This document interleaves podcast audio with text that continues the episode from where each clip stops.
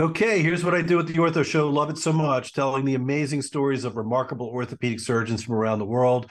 We have Rick Angelo on, who's an orthopedic surgeon, sports medicine specialist in private practice uh, out in Seattle, Washington, retired a few years ago.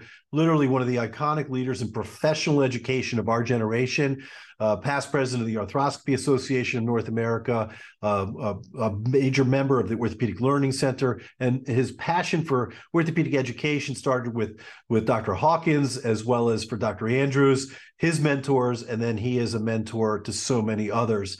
What a great story he shares. And then we talk about what he's doing now and the great passion that he has for Caliber AI, which uh, sounds like is going to be revolutionary innovation in the orthopedic space. It's a great listen. You're going to appreciate it. Dr. Scott Sigman, hashtag follow the fro.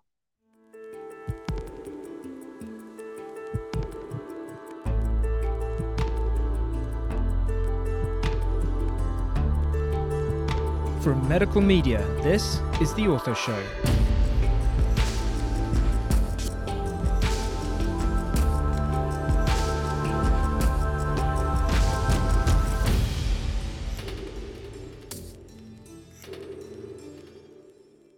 Hello, world. Dr. Scott Sigman, your favorite opioid sparing orthopedic surgeon, here for another episode of the Ortho Show podcast where everyone knows we bring you the best of the best in the orthopedic space. And we have a classic orthopedic surgeon who's just been around for a long time and has just done so many amazing things. Rick Angelo is an orthopedic surgeon, sports medicine specialist.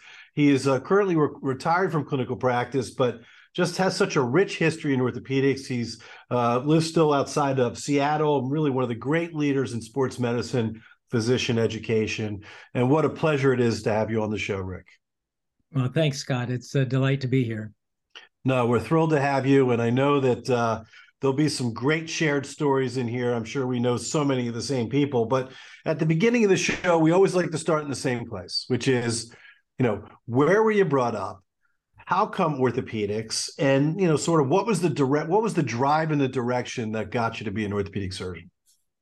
Well, grew up in Southern Washington, Vancouver, Washington, and always enjoyed sciences and loved spending time with people and medicine seemed to be the easiest marriage of, of those two interests. And as i was going through training uh, i've always loved and enjoyed sports and couldn't see myself in the office five days a week and surgery was a passion. So the marriage of surgery and sports just led to orthopedics and eventually sports medicine and is are there other doctors in the family? Are you the first doc? Tell us about that.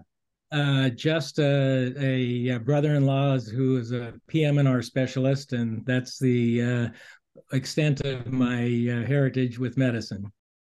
I love it. So you're you spent uh, most of your life in Washington. You spent a couple years to get outside of there to do a little bit of orthopedic training along the way.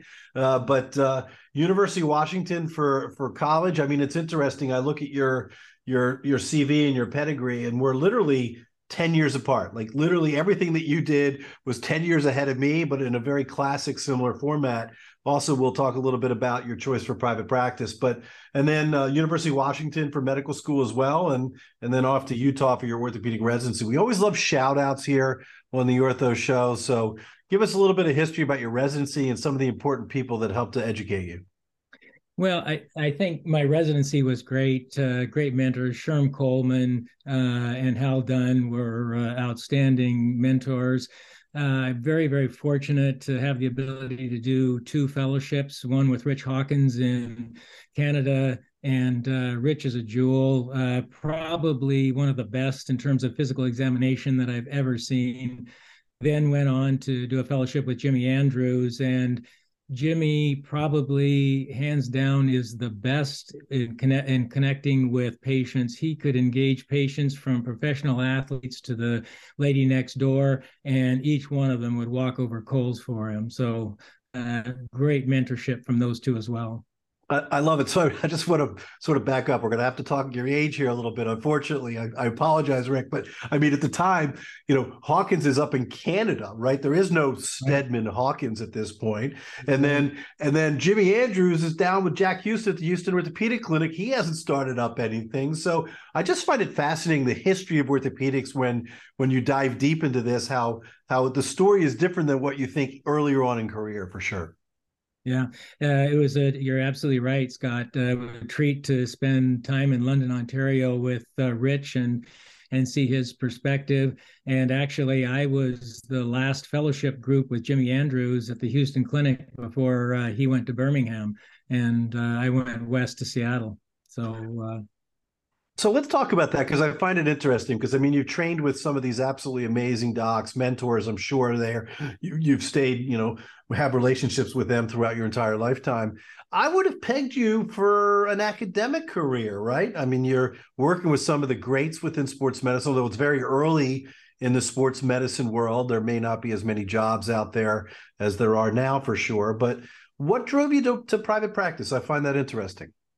Well, I did waffle a little bit in trying to make that decision, but ultimately uh, felt that the place and the opportunity in Seattle was the best for me. And and actually, that sort of leads into about two or three years into practice. I felt like I was getting just a little bit disconnected from the academic side of things. So I uh, scanned around and uh, found Steve Snyder. Didn't know me from Adam. I said, Steve, can I come down? I went down for a week and he has been a lifelong mentor for me. Uh, he uh, introduced me to the Mitek folks with the G1 anchor and said, "Show this young surgeon in Seattle how to use that thing." So I, I, I love that. I mean, you know, Steve Snyder is still one of the people we're we're having Steve on in about three weeks. You know, mm-hmm. still I still call him Dr. Snyder. I can't can't get over it. You know, there's a few people I trained with Frank Jobe was always Dr. Jobe, but uh, what an amazing again arthroscopist to sort of help develop some of the great leaders in arthroscopy. And and I know that the SCOE the SCOE fellows are always so proud proud of their heritage for sure. Yeah, and then you know Steve introduced me to Jim Esch and. Uh, I remember probably about two or three years after I started using the little suture anchors. Uh, Jim Esch called up and said, "Hey, would you like to give a presentation at the uh, uh, San Diego shoulder meeting?" And I thought I died and went to heaven. I thought if I don't do ever, I do nothing more in orthopedics besides participate at this uh, San Diego shoulder meeting as a speaker, I'll have uh, I'll have done everything. I, love it. So I, I, we always go deep on the CV, and I'm going to pull one item up in particular because it's passion for me because I was just there at the development of the Mitek anchor as well. But in 1993, you have it on your CV. You presented, and it may have been at San Diego Shoulder, I'm not sure, specifically an arthroscopic Bankart using this new Mitek anchor. And you know, J.R. Richmond was one of my mentors. I trained at the Tufts program. Were you were you part of the Mitek board when this was being developed, or just an early user?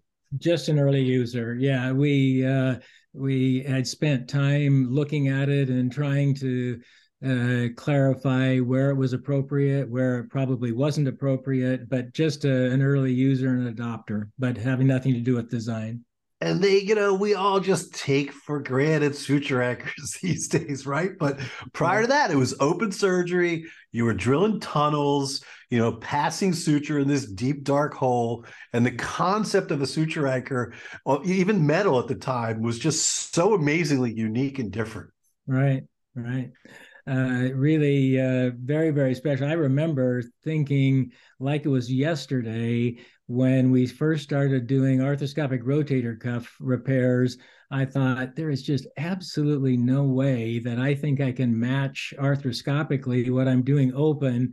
And then, as we all do, we keep looking, we keep investigating, we keep looking at a particular patient. And I remember uh, there was one particular patient where things just started to fall together and it was a small tear, but I thought, gosh, I could not have done better with that if I had done it open. And it was one of those uh, real uh, shifts and changes for me. And, and so much, Scott, of what we do is based on belief. Uh, if you're not sure it's going to work and whatnot, you tend to be a bit hesitant and whatnot. But once you're convinced and you believe that the application is there and has to be properly used, it makes all the difference in the world. And then you're off in a different direction.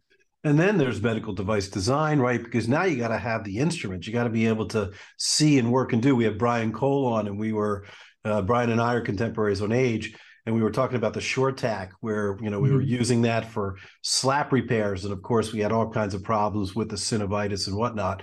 But mm-hmm. then you know, as as there's opportunity, then you know new things come, and and I think that. Uh, we all take it for granted all the kids that are getting educated now. It's arthroscopic it's arthroscopic that's sort of what you do. But the idea of transitioning from an open surgery where you didn't have anyone to teach you really how to do that arthroscopic intervention and then go from there was a big deal at the time to to develop the techniques. Very much so. I, I think that uh, that's where uh, mentorship is comes in so much. I, I, had the opportunity not only to get to know Steve Snyder and Steve uh, uh, Burkhart, but Steve Burkhart probably taught me more about arthroscopic surgery in the shoulder than anybody, and so willing to share information, insights, wisdom.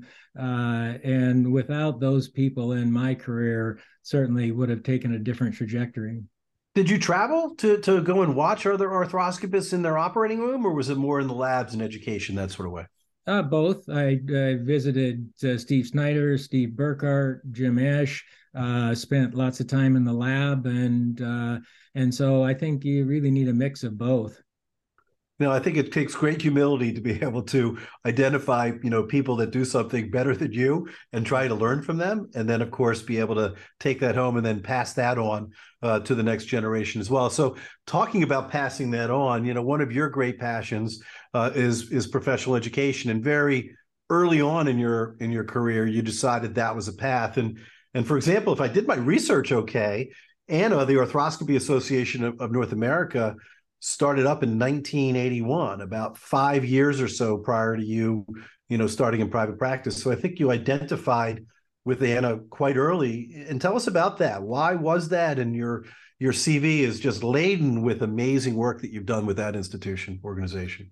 Well, I suppose a little bit of I got started with Steve Snyder, who connected me with some people, and uh, I, as I mentioned before, was feeling just a little bit disconnected after a couple, two or three years, because most of my training was back east, and got involved with AANA and started on uh, committees and progressed, and then one of the great uh, great benefits was the opportunity to be education chairman because I really got a chance to see you know how we educate the next generation you know and that'll lead into some things we'll talk about a little bit later but uh, great experiences. And really uh, we call AANA a meritocracy and i think it very is very much so. Uh, you know if you're willing to roll up your sleeves put in the time put in the effort and, and contribute uh, you really have a lot to lot to gain from uh, participation in AANA and I, and I think we can all agree every time I go to one of these conferences that AANA OLC or AOSSM, you always take home as much as you bring, right? You're around tremendous people doing really unique techniques, and you get to take advantage of that learning experience as well. Scott, you are absolutely right. I used to go back to the Learning Center two, three, four times sometimes a year. Uh, and the exact reason is just what you said I, bumping elbows with other faculty. I always felt, though I tried the best I could to be a good educator, a good educator and teacher, I always felt like I came away with more pearls, insights, and whatnot than I uh, certainly arrived with. Yeah, I mean, I think there's there's no question that evidence-based medicine is really important, but I think experience-based medicine is tremendous as well, right?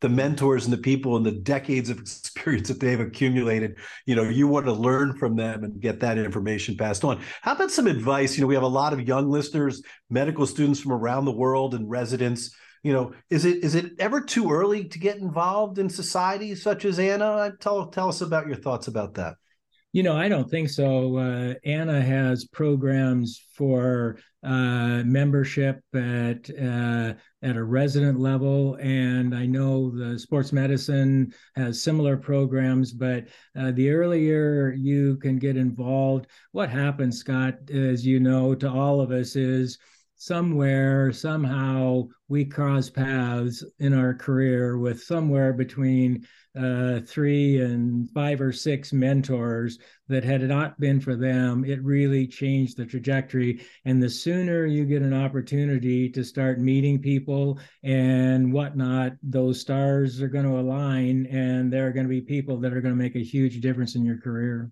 Well, I would call that some absolutely fantastic advice. I love that. Now, again, you know, you're in private practice, you're part of AANA, which is wonderful. You're keeping your relationships. Uh, your CV is very deep on research and literature, and that's also, uh, you know, something that must have been very important to you in your career. And that's not easy in private practice in academics. You have fellows residents medical students everybody wants to help but in private practice to do it it's not so easy. So tell us about your experience with that. Well, uh, I must admit, uh, you know, some of the things we'll talk about in, in a few minutes really probably took a life of their own on, and it was a second job. And it's one of those things where, had you known that that's what it was going to be uh, requiring, you might not have taken that step. But once you get started on a path and you have a vision, it's very very hard to to turn back and so uh, i my wife is wonderful but i would not tell you i have always had the perfect balance between uh, career practice family and whatnot. But you know i liken it to a wheel with weights to balance the wheel except for in our orthopedic lives the weights aren't fixed. So they're constantly shifting. So you're constantly rebalancing. And so uh, for me it's trying to just keep aware of when i have to rebalance and and make adjustments in the in the opportunities and practice and family and whatnot. Yeah i mean the work life balance is difficult especially um, as you as you gain wisdom and years of experience you're sought after more and people want to work with you and i think that's a perfect segue uh, to talk a little bit right now about what you're currently doing and you're retired from clinical practice you're not operating and seeing patients but you're the chief medical officer of caliber ai which i think um, you know i am privy to some of the information just to be perfectly transparent to our listeners i am on the advisory board but i think it's one of the most amazing uh, sort of technology um, uh, aspects that we're seeing in orthopedics, and it's about time, right? I mean, there's so much technology in our lives our smartphones our cars and all the things that we do. And it just seems like our wired scopes to our flat tvs and the things that we're doing in the operating room hasn't really changed much in 15 years. So tell us a little bit about caliber ai why you're excited about it and what your role is as chief medical officer well, so with Caliber, actually, the way I got involved is probably five years ago. Brian Cole, uh, who you mentioned, called me. I think he was uh, president at that time, and he said, "Hey, this company's come across our radar we don't have time to vet it. Can you talk to them and see if they might be able to contribute to AANA's educational efforts? And I said, sure, I'll be happy to. So, to make a long story short, it kind of started with curiosity and moved to hobby, then consulting, then employment, and then chief medical officer. Uh, and partly because it was so exciting. And, you know, there are a lot of things that come along that make incremental changes in our life as orthopedic surgeons. But I really think uh, AI has the potential to make a quantum leap. And I think it's going to touch every aspect of the way we uh, perform surgery. So, uh, very, very exciting, tons of potential. The opposite of our lives, uh, you know, ours are very, very structured medical school, residency, whatnot, and working uh, with a startup was just an eye opener. It wasn't how are things going uh, year to year. It was how are things going day to day or hour to hour. But it has been uh, great fun, uh, fantastic learning experience for me, and uh, great people to work with.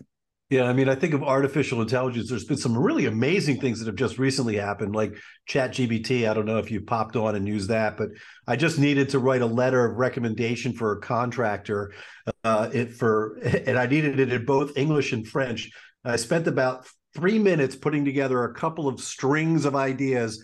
Next thing you know, this thing pops out in perfect French, perfect English, and I'm like sending this thing off on an email that would have taken me a week to do. And and I think that artificial intelligence, we we take for granted the things that we do in our brains, and we become masters. What if we could take Rick Angelo's brain, Brian Cole's brain, Donnie Buford's brain, and Bill Levine's brain, and take their 20 years of experience, download it into this computer, and then have it come back and tell us some really cool stuff.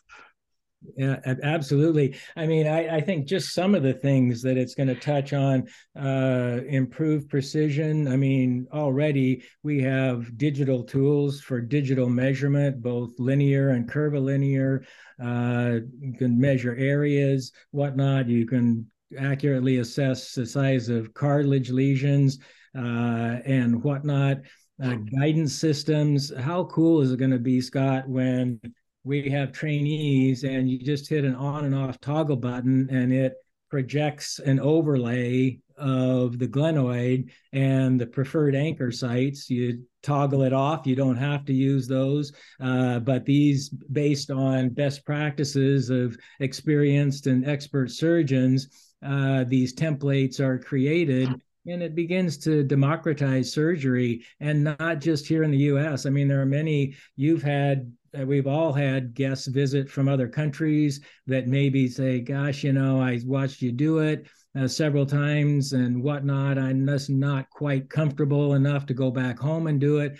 But with somebody like AI looking over their shoulder and some guidance systems, uh, I really think it's going to expand the marketplace for for some of the skills. Decision making, uh, quite easy to get a real time on track, off track measurement because you can get those measurements uh, and e- easily done in a very, very short period of time. So you're not relying on an imaging study that might have been a month or two old yeah there's there's just I mean, the applications just keep on rolling and thinking the more you talk about it but you know the interesting thing about arthroscopy unlike you know standard surgery manual dexterity you know you're looking at where your open hole is where you're operating and you're moving instruments around. You're taking this three-dimensional space putting it up onto a two-dimensional screen. And some people are really good at making that transition but other people aren't so now if you can put up these geographic markers, here's your this is where the subscap is. This is where the biceps tendon is. You know, you this is where the axillary nerve is. Don't go near that guy. You know, things like that I think can really elevate the game of most surgeons to really be better at what they do.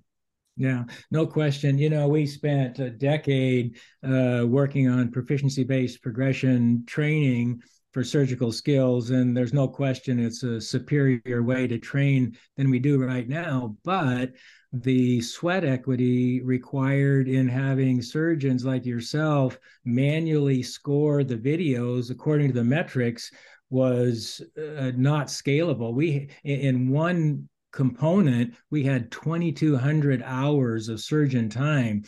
AI that can be programmed to score operative performance uh, with the metrics will dramatically change the ability to start moving these better training methods into practicality. And, and, you know there's so many different aspects. Like it can watch like it will be able to watch the surgery right and be able to know what you're doing. Okay you just did you know the acromioplasty and now you're going to do the rotator cuff repair. And when you walk out of the room you got an op note that's sitting there waiting for you right because it watched the whole thing. I mean again just the things that we take for granted every day that we do repetitively that just help us to be better at what we do Absolutely. So it's going to say at a point in time, it's going to send an alert and it's going to say, Dr. Sigman, on average for this particular procedure is 18 minutes from dressing on. A message goes to pre op to say the next patient needs to be ready. One goes to post op that says, expect a patient within the next 15 minutes. Uh, there is really no end to how it has the potential to impact uh, the intra-op space, not just the uh, pre or post-op. And I think intra-op decision making for a lot of surgeons can be difficult. I think the reason that why is it that one surgeon, you know, takes 45 minutes to do a surgery and another takes 3 hours. And so to be able to have some guidance, right? I you know, what one of my favorite lines is do you want to get into the cab in New York City with a guy that's got a AAA map or do you want to get into the Uber that's got, you know, GPS that's mm-hmm. going to make sure you get where you need to go? And that's the technology that we use every day outside the operating room. Why wouldn't we want that technology to make us better in the operating room? Right. I mean, it will take no question, not going to be easy. It will take massive amounts of data, but it's not inconceivable that, Scott, you might query uh, the system mid case and say, Am I better with a glenoid bone graft or from what I've demonstrated and shown you diagnostically, is an arthroscopic uh, primary repair with a remplissage uh, a reasonable option. And it's going to go through gazillion bits of, of data, and at some point be able to say statistically, you probably better off doing this or that or whatever. And then how about making sure you put that anchor in the right place, right? And we'll be able to make recommendations based on the tear pattern. For example, rotator cuffs everyone's unique and different. That's why most of us love, you know, rotator cuff surgery and be able to have the idea of to not have to worry about putting it under, under too much tension, but have that experience to help you make intraoperative decisions again, I think is is truly fascinating. Yeah, and you know the other thing is is the surgeon is going to be able to go back over data generated from his cases, and in his last twenty cases, he spent what he felt was based on the data inordinate amounts of time exposing the glenoid and so he may say okay i'm going to go visit scott sigman and see what his tips and tricks are because that component of my surgery is eating up too much time and i want to refine that uh, that aspect.